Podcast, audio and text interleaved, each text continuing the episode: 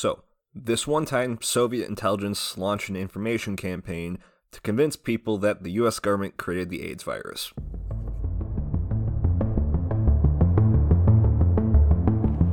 This sudden, clandestine decision to station strategic weapons for the first time outside of Soviet soil is a deliberately provocative and unjustified change in the status quo, which cannot be accepted by this country.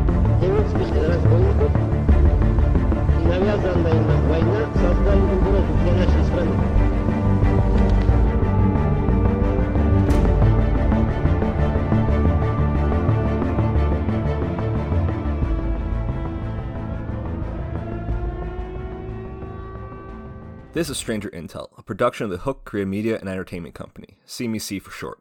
I'm the co host of the show, JP, we're still waiting to get the other co hosts in the studio as we have some scheduling issues going on, but this week we're going to take a look at one semi historical case, Operation Infektion. We'll take a look at the recent conspiracy behind uh, the Iranian intelligence operatives who plan to kidnap a Brooklyn a Brooklyn based journalist on American soil for basically the forced rendition of the individual back to Iran. While the current political climate in the United States has brought the concept of disinformation campaigns to the forefront of everyone's attention, such work dates back to the beginnings of espionage, which in intelligence circles is semi jokingly referred to as the second oldest profession in the world. Obviously, the attention of late has focused almost solely on Russia and their disinformation campaigns, which, while warranted, certainly ignores many of the influence campaigns taking place all over the world. Uh, such campaigns should also be viewed within context of societal and cultural m- movements, as you will see in today's episode. Today's show is going to discuss a joint KGB and East German Stasi disinformation campaign from basically the 1980s called Operation Infektion, which, while bizarre, it had remarkable and long standing effectiveness. The operation has so many similarities to quite a few influence campaigns we have seen unfold and are currently still seeing unfold across the world. Prior to getting into it, I have a quote that I think sums up the chaos of disinformation campaigns beautifully. It is from Colonel Ralph Wagenbreth, I don't know if I pronounced that correctly, of East Germany's Foreign Intelligence Unit, Department X. Uh, he was quoted, and I think it is actually one of my favorite quotes now after reading it. It says, Our friends in Moscow call it desinformatia, which I'm definitely pronouncing incorrectly. Our enemies in America call it active measures, and I, dear friends, call it my favorite pastime. So, as we look at Operation Infektion, I will also highlight things that speak to the larger, previously Soviet and now Russian intelligence apparatus. Dating back to at least the 1970s, operatives within the first chief directorate of the KGB, which is like their foreign intelligence, uh, they were expected to spend about 25% of their time conceiving what are called active measures, which the CIA estimated to cost around $3 billion annually for the Soviets to pull off, and that was just in 1980. So think about that like blown up to today's uh, to today's budgets. According to Dr. Thomas Boghardt in the journal Studies in Intelligence, Volume 53, Number 4. Active measures for the Soviets included manipulating media, disinformation campaigns, using foreign front companies and leftist sympathetic organizations to manipulate narratives in foreign countries, in addition to things like supporting guerrilla and terrorist organizations, things more on the paramilitary side of such work. The KGB also utilized intelligence agencies allied to the Soviet Union, as well as you see here with the East German Stasi. Now, as we start to actually get into Operation Infektion and discuss disinformation campaigns more thoroughly, here's a really important thing that people need to realize. Disinformation campaigns really have to have at least a touch of reality built into them in order for the narrative to be accepted as credible. That is going to come up throughout this episode and show, uh, but it also is very important for people to remember that it is a key takeaway you're discussing how to identify disinformation. But moving on to Infektion, which, by the way, if you're not looking at the episode title, Infektion is not spelled with a C, it is spelled with a K, which I actually prefer that spelling. That's a lot more fun. So, heading into the early 1980s, US and Soviet, but really East versus West relations were nearing the worst points in history. Ronald Reagan came into the presidency, increasing the defense budget while his administration turned up the pressure on the Soviets and other communist regimes worldwide. Shortly thereafter, some personnel changes in the KGB brought to power individuals who were bigger proponents of influence campaigns and their effectiveness worldwide. And the Soviet intelligence apparatus was keenly aware that successful influence campaigns exploit current political, sociological, and cultural events or movements, carefully blending their false information with factual information and sewing it all together to touch on the emotions and passions of the masses. And perhaps this is only for the younger audience members here, but at the time, feelings towards the United States government, particularly their intelligence and military industries, were not exactly good, both domestically and internationally. Of particular concern to many, especially when we're talking about Infektion here, were the reports of the CIA and various Department of Defense entities developing chemical and biological weapons. Some of these concerns essentially came directly from communist propaganda, and others unfortunately ended up being very much real. We know that the CIA tested LSD on unwilling participants, and painfully, we know the history with Tuskegee and the syphilis injections and all that. Beyond the bioweapon side of things, you had Watergate fresh in people's minds. You had the FBI and the CIA doing questionable domestic intelligence operations. There was a lot of distrust going around, basically. And just as public distrust around such programs reached its height in the late 70s and the early 80s, a new health crisis emerged the AIDS virus. As with all emerging health threats, scientists scrambled to provide the public with answers. But as they struggled to produce findings, others saw an opportunity to step in and spin a tale. Heck, allegedly, Two former Soviet disinformation operatives stated the new campaign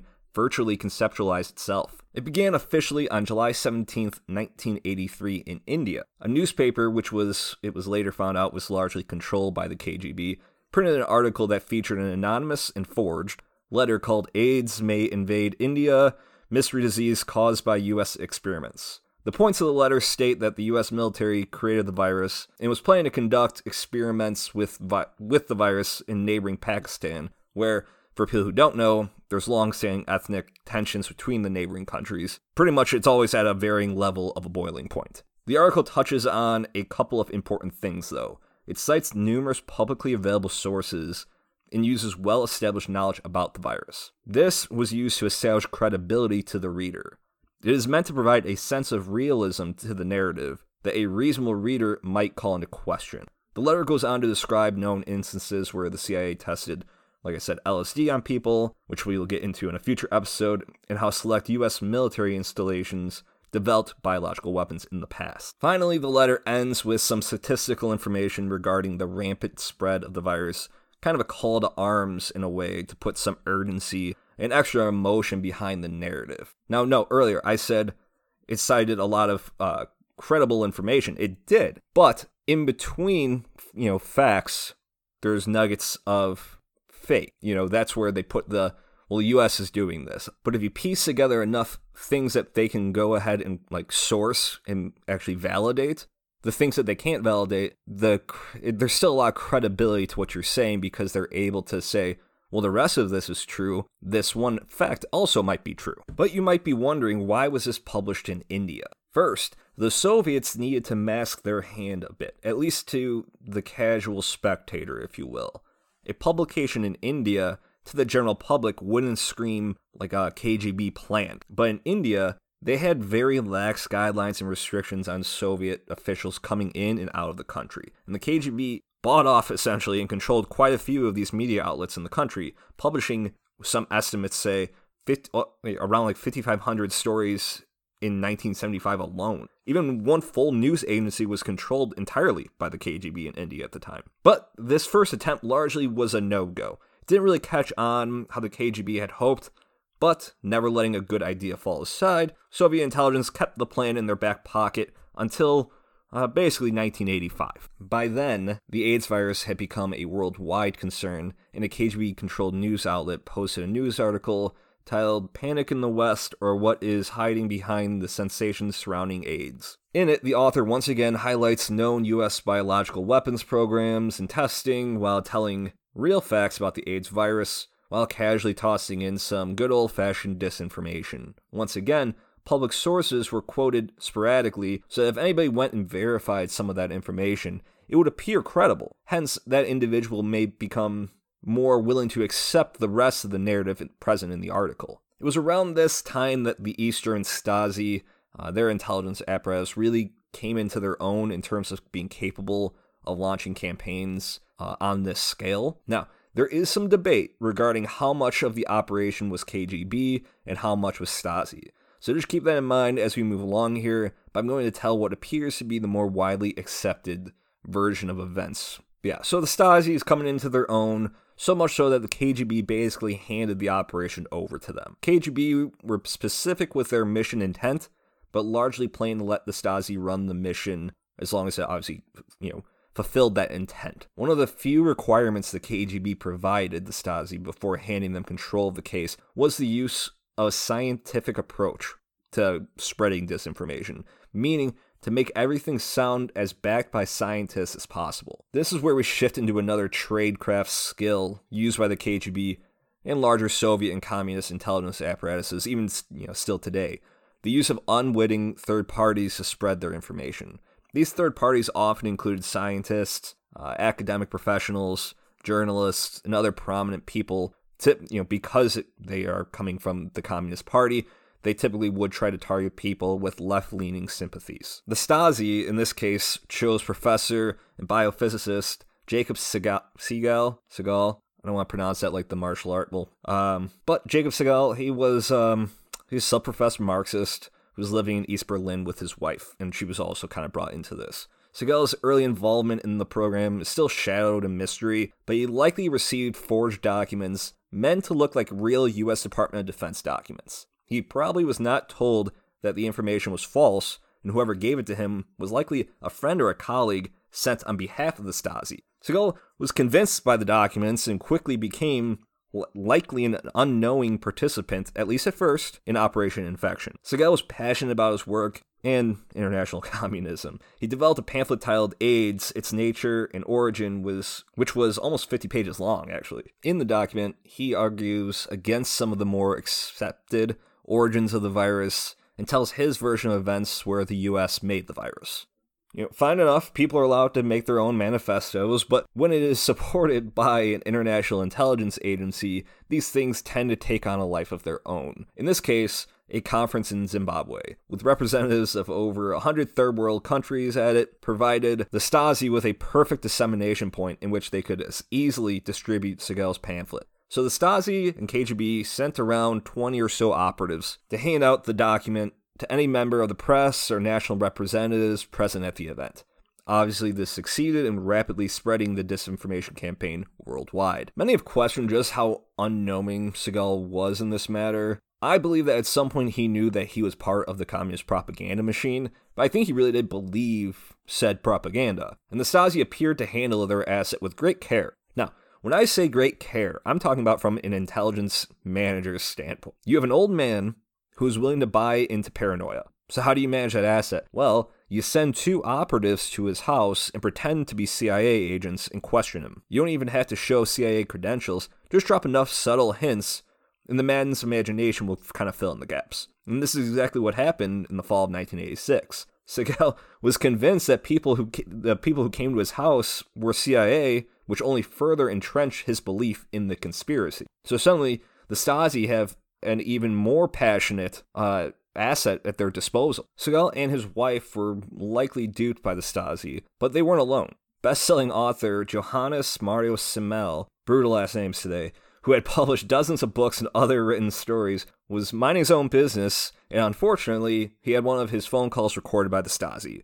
In his call, he was heard discussing an idea for a book about biological warfare. The Stasi, ever opportunistic, anonymously sent the author uh, some of Segal's work that said the US government created the AIDS virus. And sure enough, in 1987, Simmel's book, Along with the Clowns Came the Tear, or Tears, which became a bestseller and later was turned into a TV miniseries. In the story, the US is portrayed as a ruthless entity in pursuit of the ultimate biological weapon. Successful disinformation campaigns require some basic elements, has been stated. Elements of the truth, publicly available sources that simply tell folks you know, hey, this is a vetted, true statement here, so the rest of this is going to be accurate. You need to touch on political, cultural, or sociological, emotional points And you need repetition. And we see that here.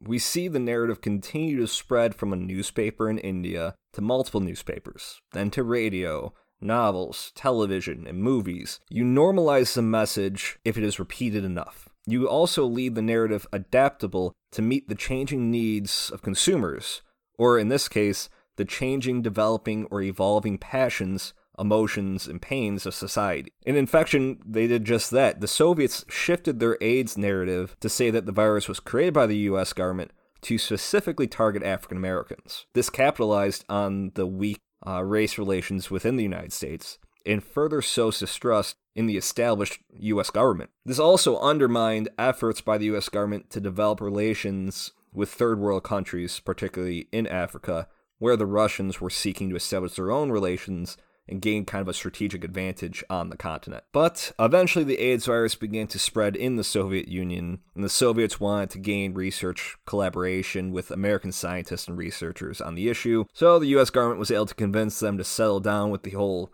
AIDS disinformation campaign, but the damage was done. Polls throughout the 90s and even early 2000s showed that the conspiracy still had legs.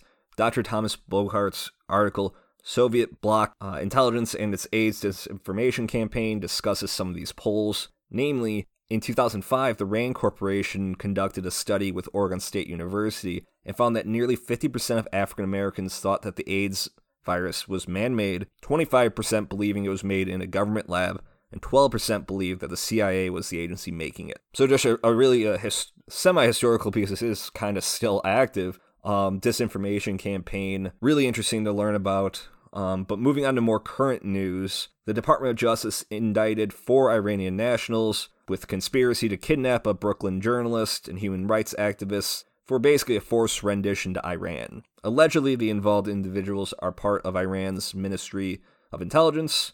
According to the Justice Department, one of those indicted was looking into a company that offers military style speedboats for self operated maritime evacuation out of New York City and travel from New York to Venezuela in what sounds like a movie inspired intelligence operation. Now, you might think I'm joking about this possibly being a movie inspired intelligence operation. I assure you, and maybe we'll have a full episode about it here in the future, there have been countless intelligence operations that were inspired directly from movies, which is very funny to me. But thankfully, the journalist is safe, but it just goes to show that the world of strange intelligence is alive and well. Quick closing note. Today we talked about disinformation campaigns particularly ones coming from Russia. We also discussed how seemingly real but actually forged government documents played a significant role in convincing a credible scientist that the US government made the AIDS virus. If we have learned nothing else, it is to be extremely cautious at any type of news report that documents leaked from the Kremlin. While it is certainly possible, it's also very likely that whatever they allow to leak is actually disinformation. Just a timely piece of advice from us here at Stranger Intel. Thanks for checking out the show. Make sure to go follow our page on Instagram and Facebook at Stranger Intel, and we will talk to you guys next week.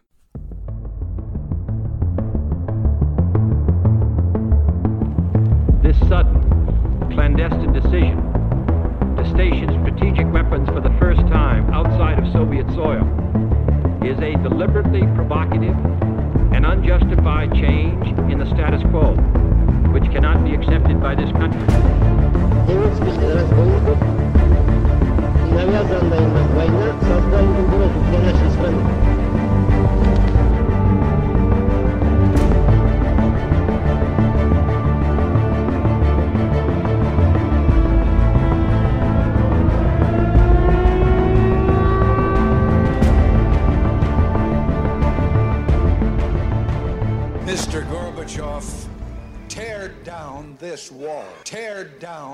Tear down this